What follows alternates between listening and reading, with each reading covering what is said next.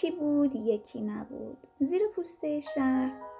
قصه ما از اونجایی شروع شد که توی تعطیلات آخر هفته علی کوچولو همراه خواهرش سارا و پدر مادرشون به دیدن مادر بزرگشون رفتن که توی یه مزرعه زیبا زندگی می‌کرد.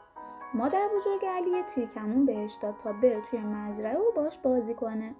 علی کوچولو خیلی خوشحال شد و دوید توی مزرعه تا حسابی بازی کنه. اما وسط بازی یکی از تیراش اشتباهی خورد به اردک خوشگلی که مادر بزرگش خیلی دوستش داشت.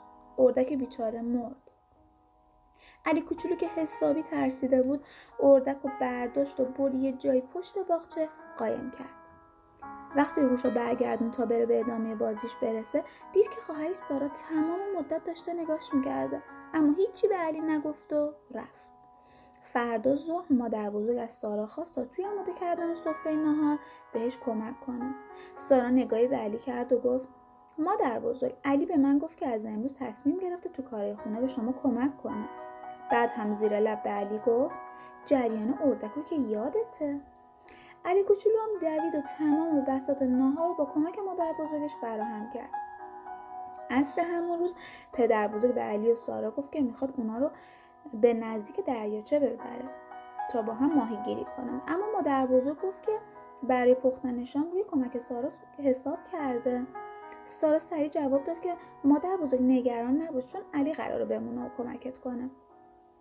علی کوچولو تو همه کار به مادر بزرگش کمک می‌کرد و هم کار خودش و هم کار سارا رو انجام می‌داد تا اینکه واقعا خسته شد و تصمیم گرفت حقیقت رو به مادر بزرگش بگه. اما در کمال تعجب دید که مادر بزرگش با لبخندی اونو بغل کرد و گفت علی عزیزم من اون روز پشت پنجره بودم و دیدم که چه اتفاقی افتاد. متوجه شدم که تو عمدن این کارو نکردی و به همین خاطر بخشیدمت. اما منتظر بودم زودتر از این بیای حقیقت رو به من بگی. نباید اجازه می‌دادی خواهرت به خاطر یه اشتباه به تو زور بگه و از تو سو استفاده کنه. باید قوی باشی و همیشه به اشتباهاتت اعتراف کنی و سعی کنی که دیگه تکرارشون نکنی. اما اینو بدون پیش هر کسی و هر جایی نباید اشتباهاتتو اعتراف کنی چون دیگران از اون اعتراف تو به ضرر خودت استفاده می‌کنن.